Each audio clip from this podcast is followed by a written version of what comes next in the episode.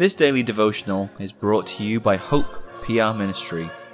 We would love to hear from our listeners, and we ask that you would contact us at hoperwc at gmail.com with any feedback or questions you might have.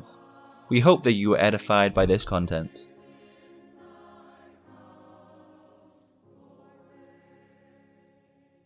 For today's devotional, we'll begin by reading from 1 Samuel 16, verses 1 through 13. And the Lord said unto Samuel, How long wilt thou mourn for Saul, seeing I have rejected him from reigning over Israel? Fill thine horn with oil and go. I will send thee to Jesse the Bethlehemite, for I have provided me a king among his sons. And Samuel said, how can I go? If Saul hear it, he will kill me. And the Lord said, Take an heifer with thee, and say, I am come to sacrifice to the Lord.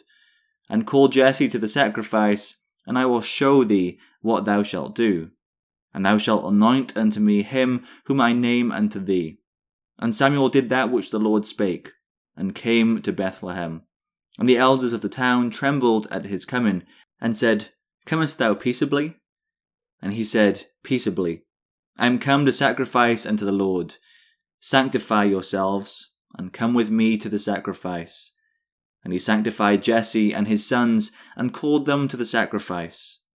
And it came to pass, when they were come, that he looked on Eliab, and said, Surely the Lord's anointed is before him.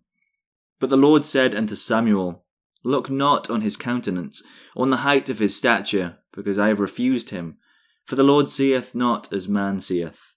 For man looketh on the outward appearance, but the Lord looketh on the heart. Then Jesse called Abinadab, and made him pass before Samuel. And he said, Neither hath the Lord chosen this. Then Jesse made Shammah to pass by, and he said, Neither hath the Lord chosen this. Again, Jesse made seven of his sons to pass before Samuel, and Samuel said unto Jesse, The Lord hath not chosen these. And Samuel said unto Jesse, Are here all thy children?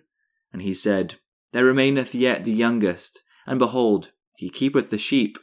And Samuel said unto Jesse, Send and fetch him, for we will not sit down till he come hither. And he sent and brought him in. Now he was ruddy, and withal of a beautiful countenance, and goodly to look to. And the Lord said, Arise, anoint him, for this is he. The next episode in the life of David is his anointing to be king over Israel.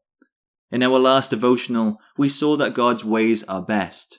This is true in this passage as well. Jesse had eight sons. Jesse and Samuel felt that God would appoint a king from the first seven.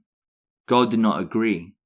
God told Samuel not to look at the outward appearance because he looked at the hearts of these men, and they were not suitable for his purpose. We too must not be satisfied with the outward appearance of those around us. No, we cannot look into the spiritual heart of a person, but we can see from his spiritual life evidence of that heart.